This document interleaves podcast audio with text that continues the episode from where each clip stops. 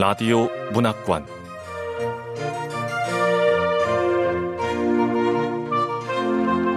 한국 단편 문학 특선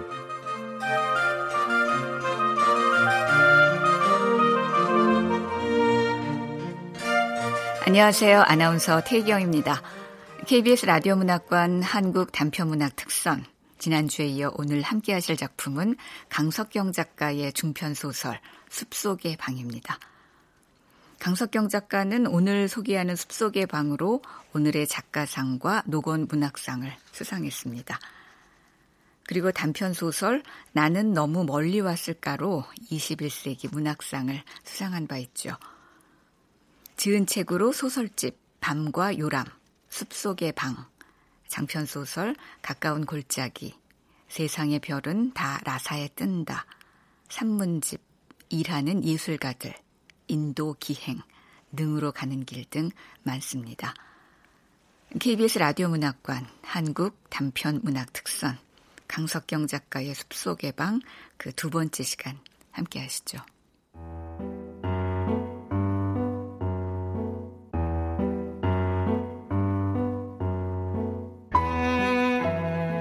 숲속의 방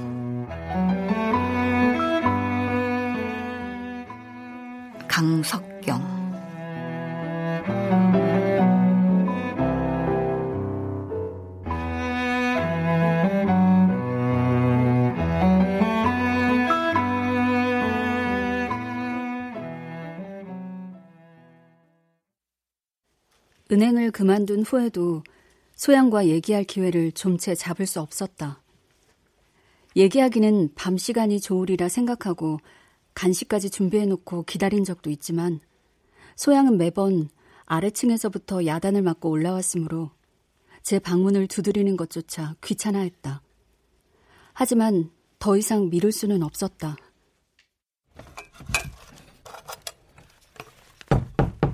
소양아, 문 좀 열어봐.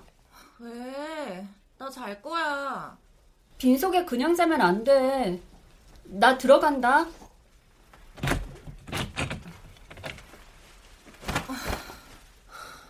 아, 왜? 침대에 그대로 있어. 죽하고 콩나물국이야. 아우, 술 냄새. 도대체 술을 얼마나 마신 거야? 죽? 안 그래도 술만 마셔서 출출하긴 했는데.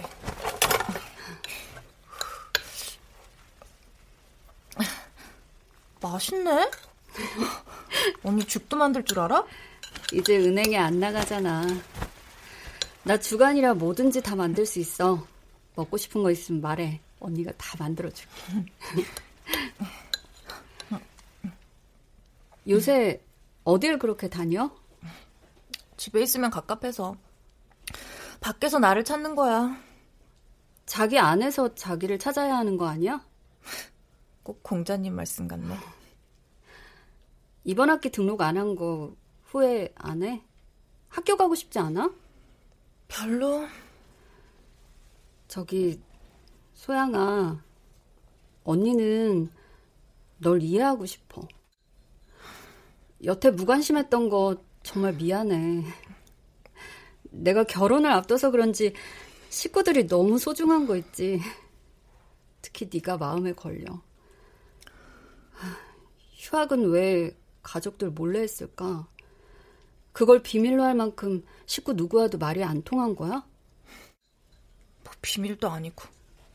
굳이 설명할 필요를 느끼지 않았을 뿐이야. 그럴 수도 있겠다. 대학 들어가 보니 별것 아니지? 나도 그랬어. 더구나 너같이 재수까지 하고 대학 가면 그 노력과 기대만큼 공허함이 클 거야. 학교가 껍데기처럼 생각되고 가치관이 흔들리니까 고통스럽기까지 할 테고. 고통?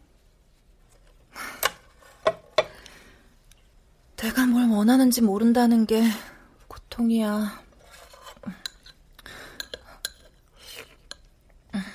이럴 때는 뭐라고 해줘야 되는 거야. 말문이 또 막히네. 네가 뭘 원하는지 모른다고? 살아가면서 절실한 걸 발견할 수도 있잖아. 이렇게 말해주고 싶은데 말을 못하겠어.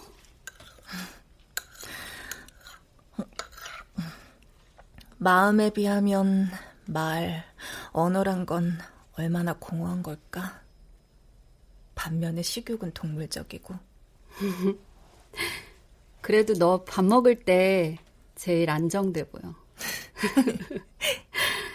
우리 소양이 그렇게 웃으니까 이쁘다. 근데 너 술집에 나간다고 했다면서? 뭐? 언니가 그걸 어떻게 알아? 설마? 어, 얼마 전에 우연히 명주를 만났거든. 명주는 우리 집에도 여러 번 왔었잖아. 나도 잘 알지. 어... 내가 네 걱정을 했더니 그런 이야기도 하더라고. 근데 왜 하필이면 술집이야? 나 알밖에 안 나갔어. 별것 아니야. 돈 필요하면 용돈 좀 줄까? 돈? 어떤 자식이 팁을 브라자 속에 넣어주잖아? 그래서 그 자리에서 찢어버렸어. 그게 끝이야. 아, 덥다.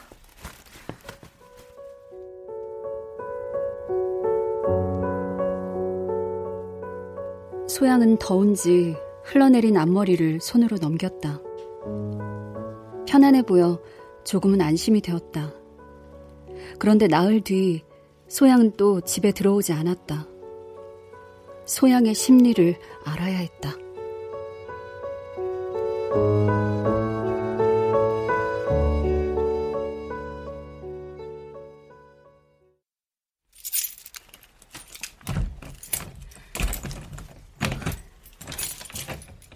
안심해도 될 것 같더니 왜 또 외박을 하는 거야.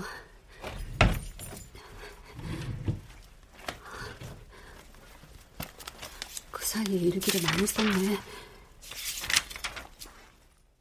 9월 1일. 희중을 만나기로 한 학교 앞 다방으로 가는데 숨구멍이 막힐 듯 얼굴이 따가웠다. 내 충혈된 눈을 보고 말했다. 넌 데모도 안 했으니 많이 울어라. 오늘도 우리의 스포츠는 20분 만에 끝났다. 같은 장소, 같은 시간으로 탁구 치듯이.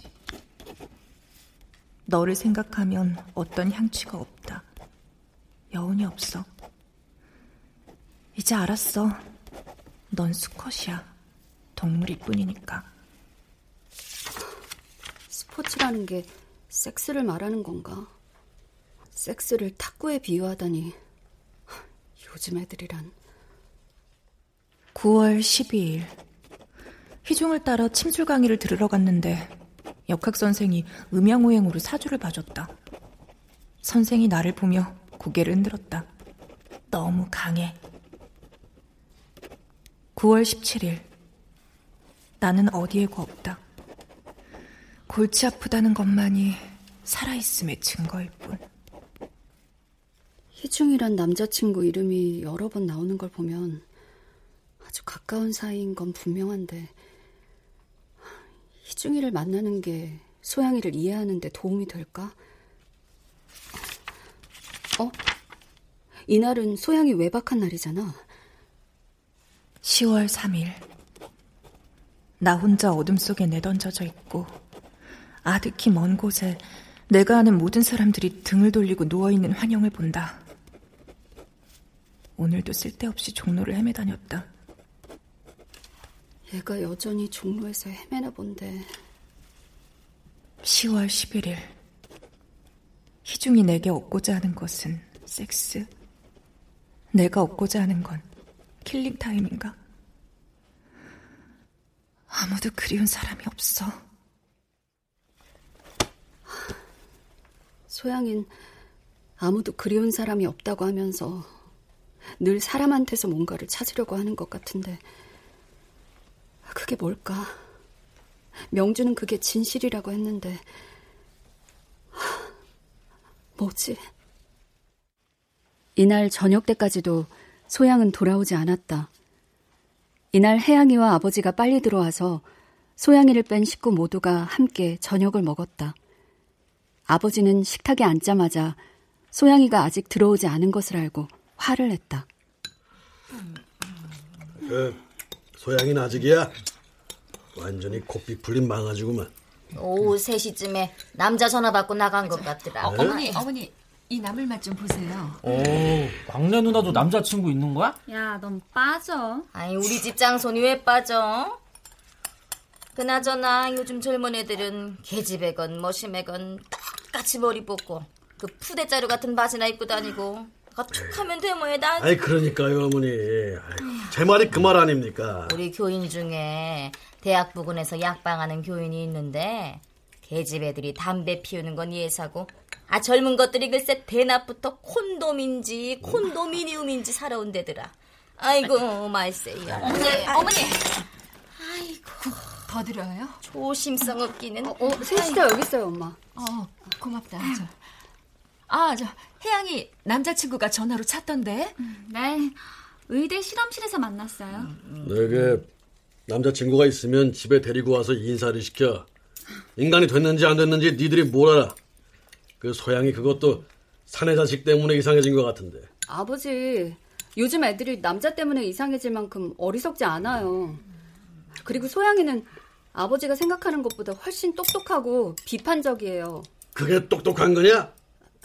정말로 똑똑하다면은 경쟁 대회에서 혼자 뒤처지는 짓은 절대 하지 않을 거다. 아버지도 참. 대학이 무슨 산업 양성소예요? 아이 그럼 대학이 경쟁 대회이지. 뭐뭐 취미 양성소냐? 내가 왜 자식들 대학 보내는데 남들보다 더 좋은 데 시집 보내고 남들보다 더 좋은 직장 얻게 하려고 보내는 거 아니야?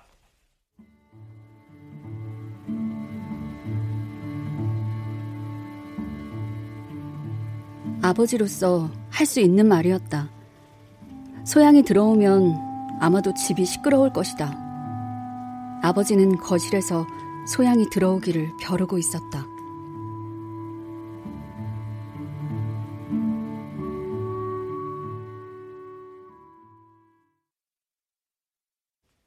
소양은 저녁 8시가 넘도록 들어오지 않았다. 나는 안 되겠다 싶어 해양을 데리고 종로로 나갔다.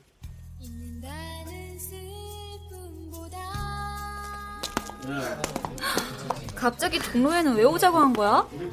여기 술집이잖아. 어서 오세요. 썸씽이 이런 데구나. 썸씨? 언니가 이런 데도 알아? 야, 결혼 앞둔 새 신부라 심정이 복잡한 것 같아서 따라오긴 했는데. 여긴 왜? 여기 소양이 자주 오는 데야. 우리도 앉자. 어, 어, 빨간 인터폰. 이게 경욱이가 말한 그 인터폰이구나. 썸씽에 가면 자리마다 인터폰이 있어요. 그걸로 졸팅을 하는데 졸지에 미팅하는 거요. 그 재미로 많이들 가는 거죠. 소양이도 썸씽에서 졸팅으로 희중이 만난 거잖아요. 손님 주문 도와드리겠습니다. 아, 진토닉 두 잔 주시고요. 저, 이거 인터폰 어떻게 쓰는 거예요? 그 수화기를 두면 곧바로 DJ실로 이어져서 신청곡을 부탁하거나 다른 자리와 통화를 할 수도 있습니다. 여기 자리 번호 보이죠? 네, 원하는 자리 번호 있으면 저한테 말씀해 주세요. 네. 와, 언니. 여기 잘 안 와봐? 넌 대학생이면서 이런 데도 안 와봤어? 내가 소양이한테도 그렇고 너한테도 너무 관심을 안 가진 것 같아서. 언니, 인터폰 울려. 왜 울리는 거지? 받아보면 알겠지.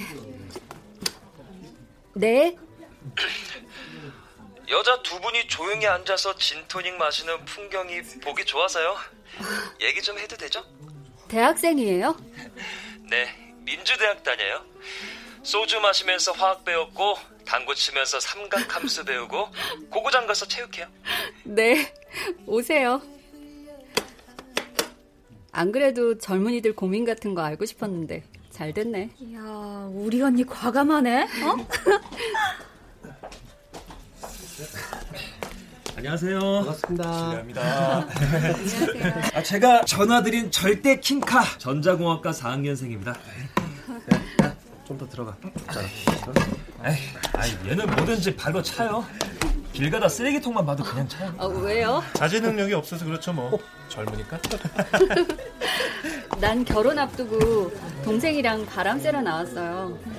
누나 나이여서 실망했겠지만 부담 없다면 맥주 한 잔 사고 싶어요. 어? 오, 아, 우린 thank you죠. 아싸, 공짜 술 고맙습니다.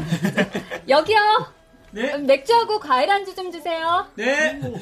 뭐든지 발로 차는 이 아이는 불만의 창구 25세예요. 아, 경영학 전공하는데요. 공부하랴, 데모하랴. 여자 만나랴, 홀어머니께 효도하느라 외박하고도 새벽에 집에 들어가랴. 내가 24시간이 모자라서 25시에요. 야, 넌 땡부장이잖아. 땡부장? 아니, 교수님이 시답지 않은 강의를 수업 시간 지나도록 하면 제가 그러거든요. 교수님, 땡쳤는데요. 아, 그래도 역시 별명의 꽃은 하르노. 응? 이놈 송이 하신데 포르노를 하도 밝혀서 하르노예요 하르노. 자 맥주하고 과일 안주 가져왔습니다. 아, 자 이런 건 제가. 불만의 창구 25시라고 했나요? 네. 뭐가 그렇게 불만이에요? 뭐 아, 대학 들어가기 전엔 대학이 별세계인 줄 알았거든요. 순수 그 자체인 줄 알았어요. 근데 제가 3년간 다니면서 깨달은 건 그게 말짱 거짓이라는 겁니다. 아, 그럼 대학엔 왜 오느냐 먹고 살기 위해서죠. 진리 탐구, 학문 탐구는 말짱 거짓말이에요. 소양이 휴학한 이유도 그런 실망, 울분이 작용했을까? 자, 일단 마시자고. 젊음의 숨통을 위하여 건배! 건배! 건배! 아, 아, 종로에 왜 젊은 애들이 많은지 아세요? 배출구가 필요하니까. 여기는 기존이라는 게 없어요. 혼돈이지만 또한 숨통이에요. 젊음의 자위행이라고요. 아, 그렇구나. 저 다들 여자친구들은 있어요? 요즘 대학생들은 이성을 어떻게 얼마나 깊게 사귀는지 궁금해서요. 아, 뭐 솔직히 말하면 우리 그거 밝혀요. 아, 뭐 여기 나오면 술도 마시지만 주로 여자 헌팅하는 재미로 종로거든요. 밤늦게 다니는 여자들 뻔하잖아요. 그럴 때 여자한테 인간적인 감정은 못 느끼나요? 여동생이나 누나 생각나지 않아요? 에이, 아니, 자기가 자기를 안 지키는데 누가 지켜줘요? 남녀가 둘 이상 만나면 머리 싸움이에요. 순수가 어딨어요? 에이, 그런 거 생각할 때가 아닙니다. 꼭 군대 가야죠.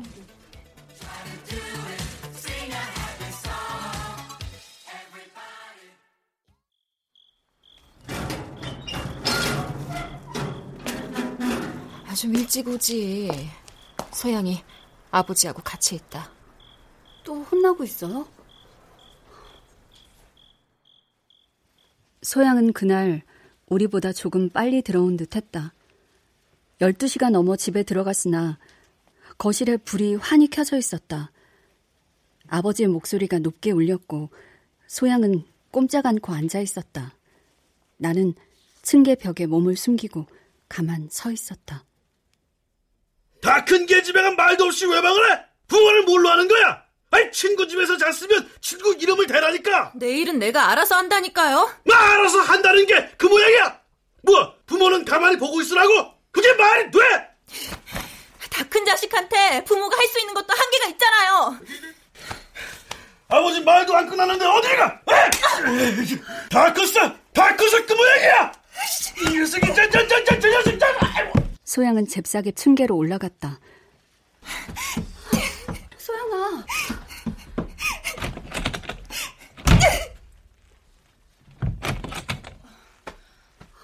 뭐야? 아버지가 소양이 때렸어?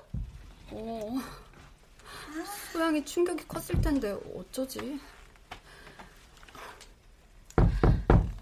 소양아. 소양아. 왜? 뭔 일 있어? 두 자매가 왜 그래? 어, 이거 너무 천연덕스럽잖아. 위로하러 온 우리가 무한할 정도로. 아, 야, 이소양, 좀 조용히 살자. 어? 아, 네가 내 방을 방문하는 건 언제든지 환영이다. 어? 가장 좋은 방법은 날 가만 내버려 두는 거야.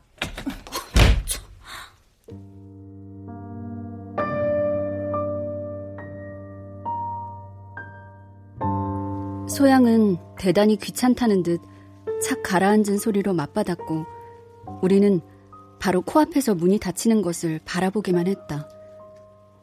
선전포고나 하듯 소양은 그 일주일 뒤 또 외박을 했다. 이번엔 이틀간 집에 들어오지 않았다.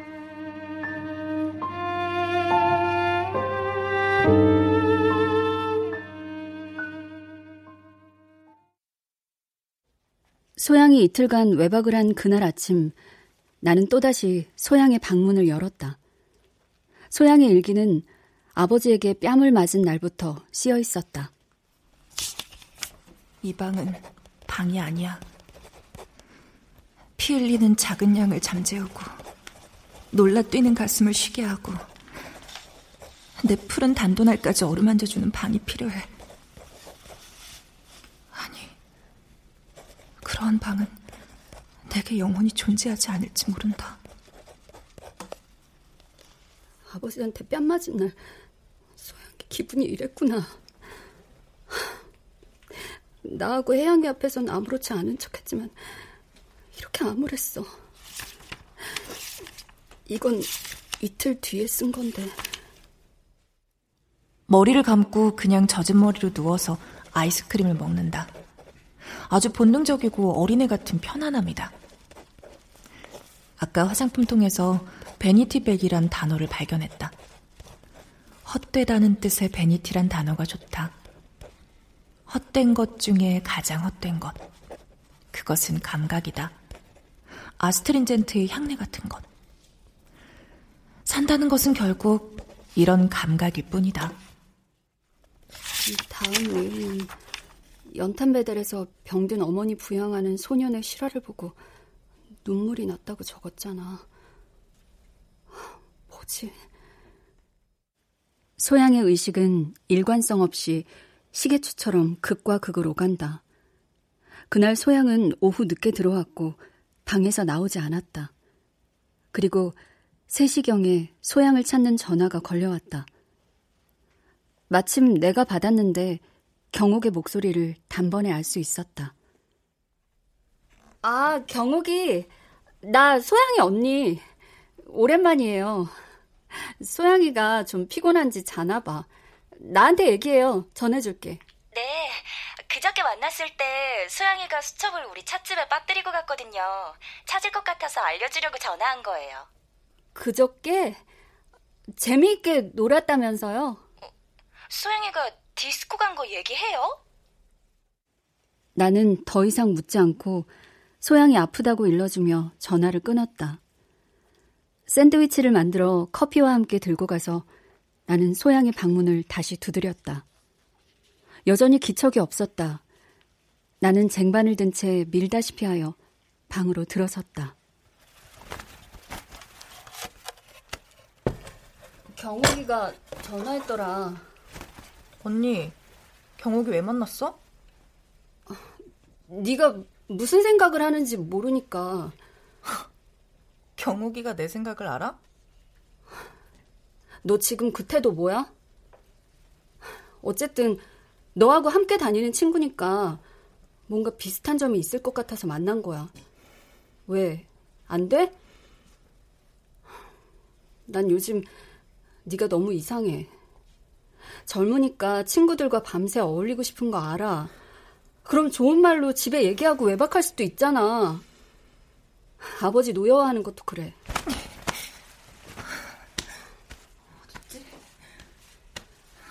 아버지 말투가 그래서 그렇지. 누구보다 자식들 위해 노력하시는 거 너도 알잖아. 수출 한 건 더 올리려고 간 쓸게 다 빼놓고 남들 비위 맞추고 그런 아버지 이해해 드릴 순 없는 거야? 야, 넌 내 말을 귀등으로 듣는 거야, 뭐야? 난 네 걱정하느라고 심장이 쪼그라드는 줄 알았는데. 뭐? 디스코장을 갔어? 그것도 이틀씩이나? 어딜 갔든! 그게 무슨 문제야!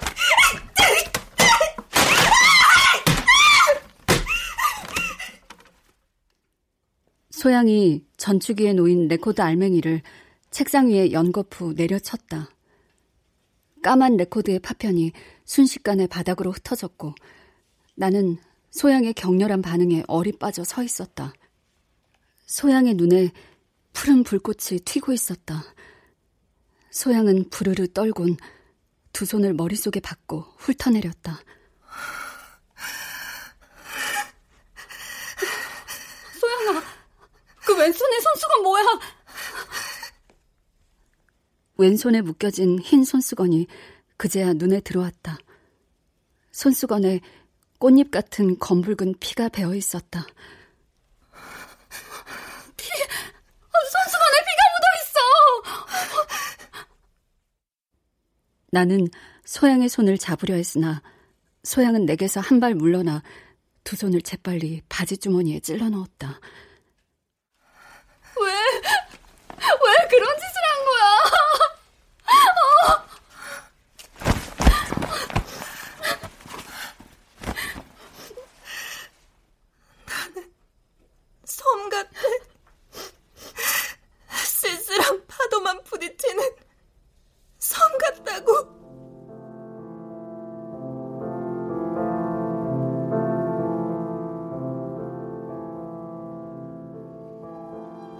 소양은 쓰러지듯 엎드려 얼굴을 파묻은 채 중얼거렸다. 창백한 맨발과 팔을 늘어뜨린 채 엎드려 있는 모습이 버림받은 여자 같았다. 소양의 외로움이 전류처럼 닿아와 가슴이 아팠다. 소양아, 우리 내일 시내 나가서 영화 보자. 초밥도 먹고 기분 전환도 하고, 응? 어, 언니. 소양이가 발밑에 있는 하늘색 이불을 힘없이 밀어내는데 이불에 흩뿌려진 핏자국이 눈에 들어왔다.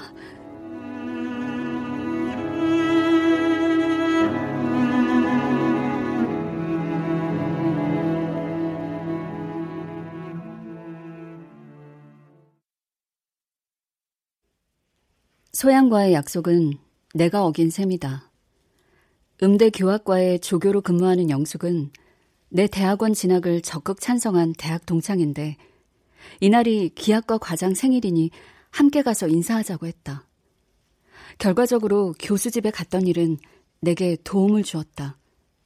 교수 집에서 나와 곧바로 집으로 전화했다. 서양이 나가고 없지. 제가 2시쯤에 만났으면 한다는 얘기는 전했어요? 소양이가 요새 누구 말 듣든? 아, 얘기 못했구나. 소양이 기분은 어때 보였어요? 독 잔뜩 올라있던가요? 아님 방 안에 처박혀서... 아니, 기분 아주 좋던데? 네? 소양이 기분이 좋다고요? 그래. 할머니 교회 친구들 와서 찬송가 부르는데 옆에서 따라 부르기도 하고 밥도 두 공기나 먹고 어... 다행이다 싶어서 용돈도 줬다. 어머니의 말은 뜻밖이었다.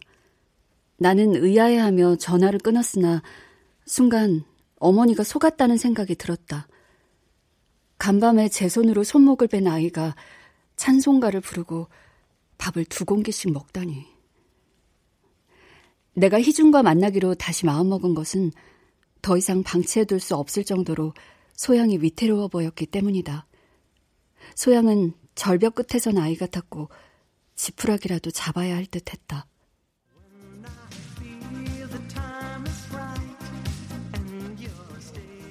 내가 만나자 그래서 놀랬죠. 네, 조금.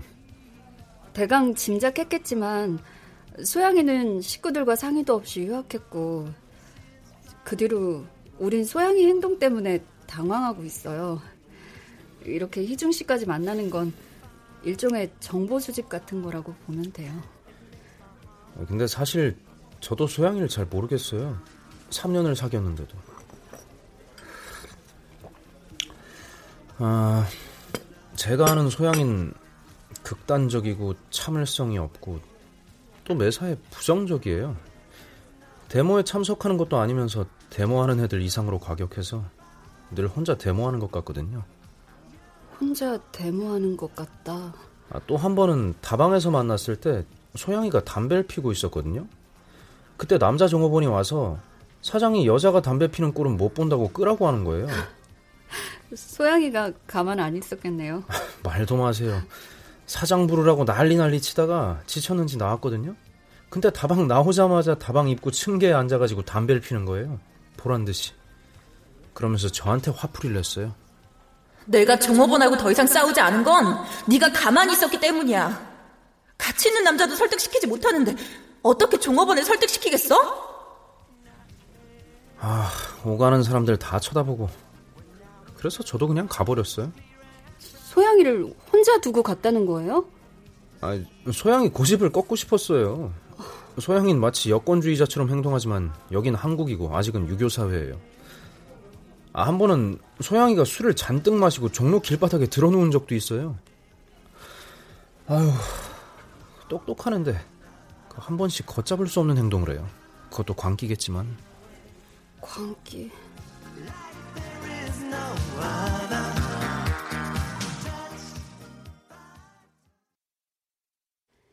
희중은 생각에 잠긴 듯 눈길을 탁자에 떨구고 있었다.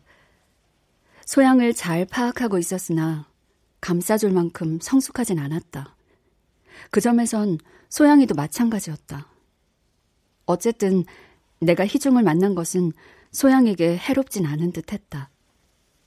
희중은 수업을 끝내고 소양이와 만나기로 했노라 스스로 보고했는데 그날 밤 소양은 집에 빨리 들어왔다. 그리고 사흘간 집에서 꼼짝하지 않았다. 설거지를 거들기도 했지만 밥 먹을 때웬 제 방에 틀어박혀 책을 보거나 음악을 들었다. 여느 때보다 평온하고 정상적이었다.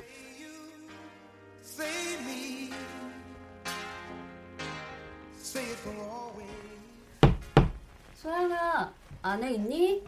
어, 언니. 들어와.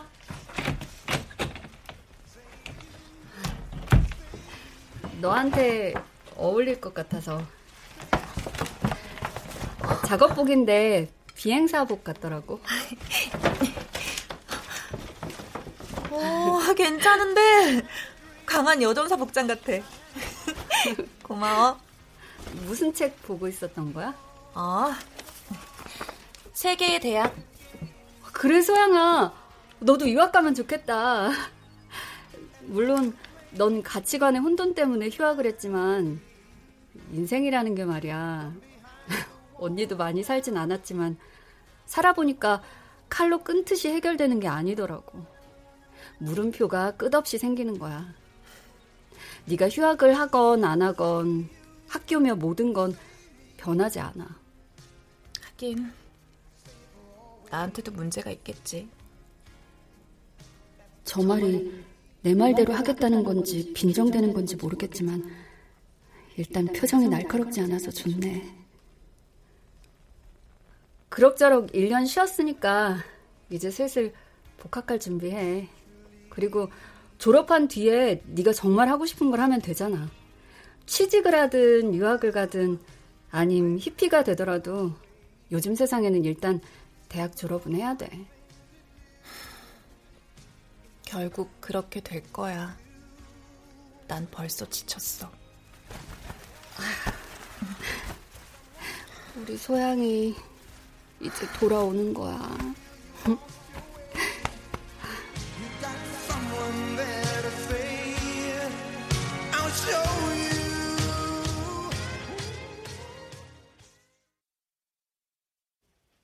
약혼 때도 실감하지 못했지만 결혼을 이틀 앞두고 함진아비가 오자 결혼이라는 것이 피부로 닿아왔다. 나는 이날 함을 펴볼 때에야 소양이가 집에 없는 것을 알았다. 소양은 밤새 집에 들어오지 않았다.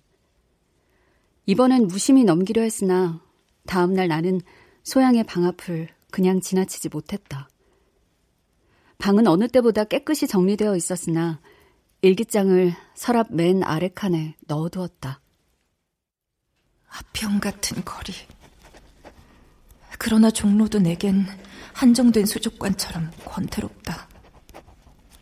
아이들은 그곳에다 묵은 울분과 비린내 나는 감각의 찌꺼기를 열심히 토한다. 나는 그러는 척할 뿐이다. 영혼의 절망을 확인해주는 육체는 이렇게도 건너지 못할 강이야. 가장 헛되고 부질없고 썩어질 것이면서 나를 무겁게 하고 건너지 못하겠으므로 그것이 내게 베풀고자 하는 작은 위안을, 환각을, 기만을 거부한다. 오늘은 모든 게 골치 아프고 메스꺼워. 좋다는 냄새가 이상하게 메스꺼워. 내가 비상할 수 없는 육체를 가진 때문이야. 날개는 오히려 내 육체를 내려다보지 않았을 때 있었어. 소양의 얼굴이 지극히 평온해서 그날 손목에 상처를 낸 후 마음의 변화를 일으킨 줄 알았다. 일기를 보고 나자 가슴에 다시 먹구름이 끼는 듯 했다.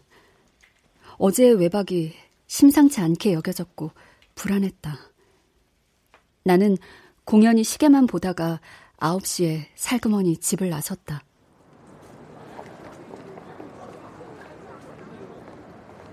종로는 여전히 젊은 무리들로 붐볐다. 썸씽으로 들어가려는데 화려한 옷을 입은 젊은 남자들이 눈에 들어왔다. 누나! 어, 그때 맥주 사준 누나 맞죠? 어, 안녕하세요. 어, 오늘 다들 멋지게 빼입었는데? 지금 큰 건수가 있거든요. 하루노가 오늘 우리 데이트 비용 왕창 벌 거예요. 하루노가 데이트 비용을 벌어? 어떻게? 그 여대생 데려다 주면 소개비로 30만 원 준대요. 썸씽에 어떤 나이 많은 사장이 와서 젊은 여자 소개해 주면 소개비 준다 그랬대요. 저기 저 차 보이죠? 그 사장 차예요. 하루노가 여자 데리러 갔거든요. 곧 올 거예요. 여자를 소개시켜 준다고? 아니, 여자들이 따라올까? 그런 애들 찾으면 있어요. 서로 돈 생기고 좋잖아요. 어? 저기 하루노 온다. 오, 보세요. 여자도 따라왔잖아요. 저기야, 저 차 타면 돼. 소영이. 순간 나는 내 눈을 의심했다. 붉은 루즈를 칠하고 회색 상의를 걸친 성장한 모습이었으나 짧은 머리의 여자는 소양이 분명했다. 눈앞이 아뜩하여 걸음을 떼지 못하고 서 있는데 하르노가 소양과 함께 차 앞으로 다가갔다. 사장님, 데려왔습니다. 어, 너 여기 조수석에 타면 돼. 어. 소양, 너왜 이러는 거야? 내려오서! 언니! 빨리 내려가! 미친놈아! 나! 나 좀 내버려둬!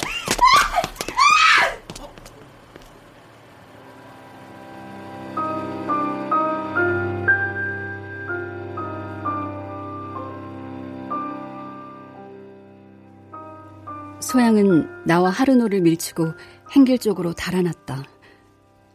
몸에 갑자기 맥이 풀리는 듯 했으나 소양을 뒤따라 뛰어갔다. 소양은 상처 입은 새처럼 여기저기 부딪히며 필사적으로 내달렸다. 찢겨진 날개같이 펄럭이던 회색 옷은 인파 속에 묻혔다.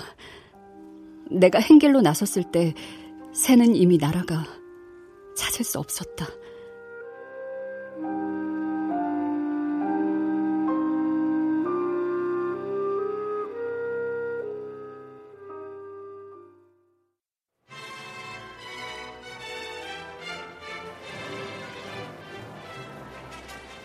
재단 위엔 여섯 개의 촛불이 타오르고 있었다.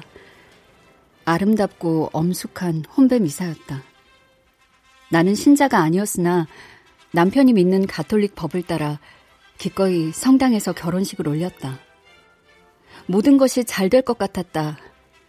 3박 4일의 전국 일주 신혼여행도 좋았다.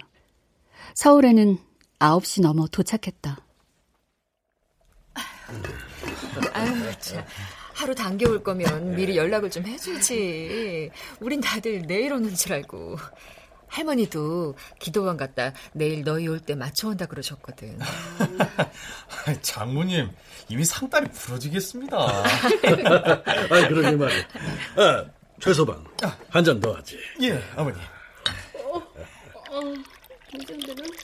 아, 뭐 혜영이야 실험실에서 밤새 공부할 테고 막내는 지방에 있고. 소양이는요? 아직?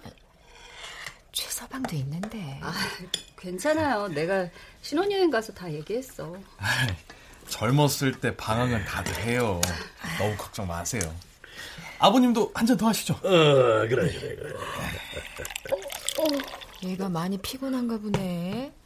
그래도 선물은 펴보고 올라가야지. 어? 선물 정말 많이 들어갔더라. 리본으로 묶여진 상자들이 거실 한 구석에 쌓여 있었다. 결혼식 날 사람들과 인사도 제대로 못했으므로 나는 선물을 펴보며 그날 온 친구들을 확인했다. 어, 이건 소양이가 나한테 준 선물이에요? 그래. 어머나, 소양이가 선물을 해줄 거라고는 생각도 못했는데. 어, 고급 화집이네요. 음. 어, 불란서판 대형 화집이에요. 손글씨도 있어. 언니의 안주를 기뻐하는 소양이가.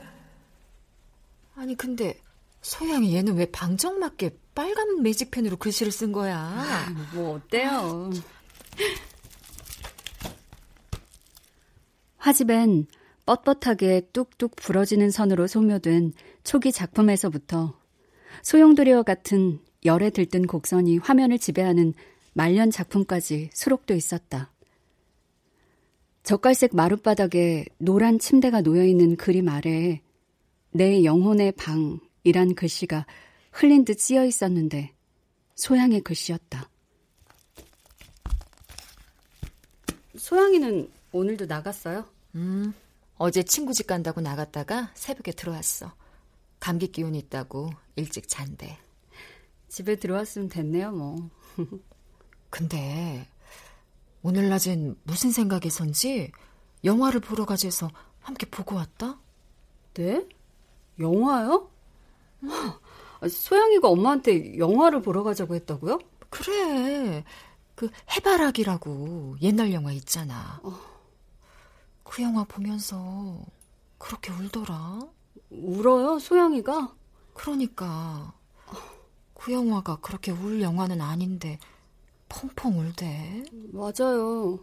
소피아 로렌이 전쟁터에서 실종된 남편 찾으러 다닐 때나 요람에 누워있는 아이 보여주는 장면에선 나도 콧등이 시큰했지만 펑펑 울었다고?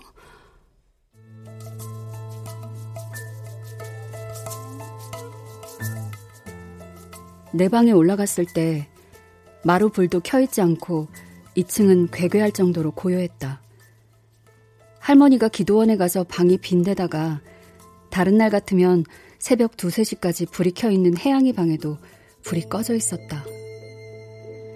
감기 기운이 있어서 일찍 자겠다고 올라갔다더니 소양의 방에서도 아무 소리 들리지 않았다.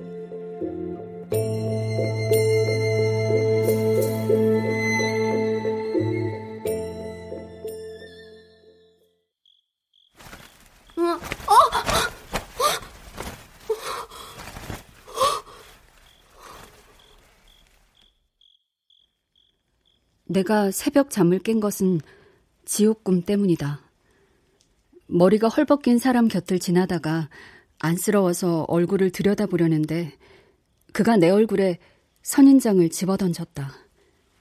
나는 자리에서 벌떡 일어나 내 얼굴을 두 손으로 감쌌다. 피가 흐른다고 생각했으나 끈적거리는 것은 없었다. 나는 그제야 꿈꾼 것을 알았지만 끔찍한 장면이 머릿속에서 이내 지워지지 않았다.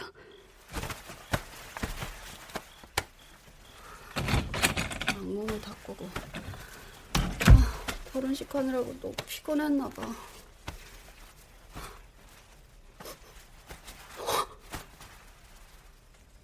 화장실에 가려고 방을 나서는데 비릿한 내음이 끼쳐왔다. 내 머릿속으로 번개 같은 것이 스쳐갔다. 이 냄새는 피 냄새야. 소영아! 소영아! 소영아! 소영아! 이 열쇠. 나는 몇 번 더 부르다가 내 방으로 가서 가방을 꺼내왔다. 그리고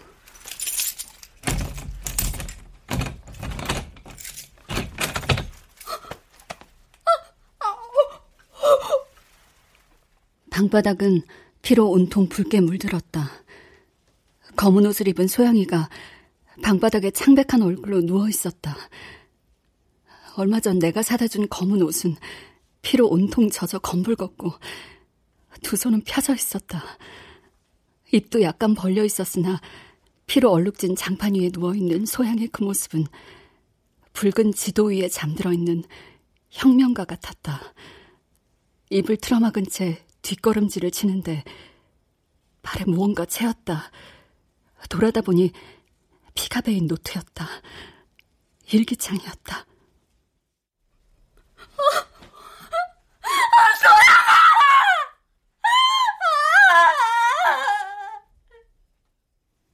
여기는 꿈이 아니야. 날개는 없고 몸뚱이만 있는 척박한 땅이야. 새가 아니고 나비가 아니고 땅을 전신으로 문지르고 다니는 뱀이야. 날개는 환각이야. 깨어지면 아프고 괴롭고 추한 몸뚱이야. 생업을 위해 싸우는 이 세계가 진공 속의 풍경처럼 소원하다. 구호는 눈부시지만 나를 거부해.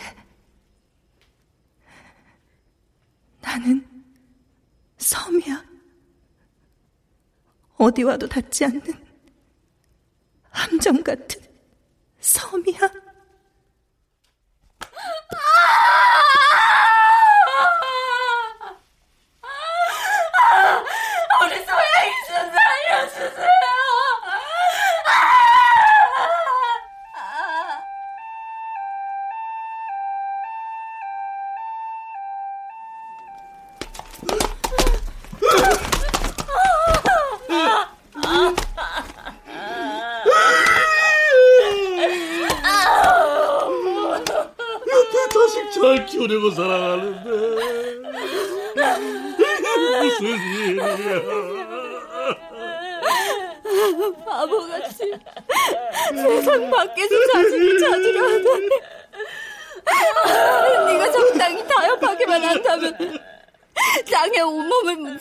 다니면서 피 흘리지 않아도 좋을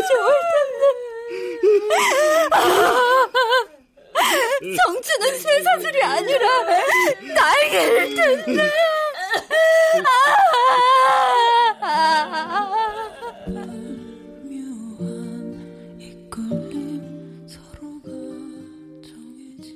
소양은 끝내 안식의 방을 찾지 못했다.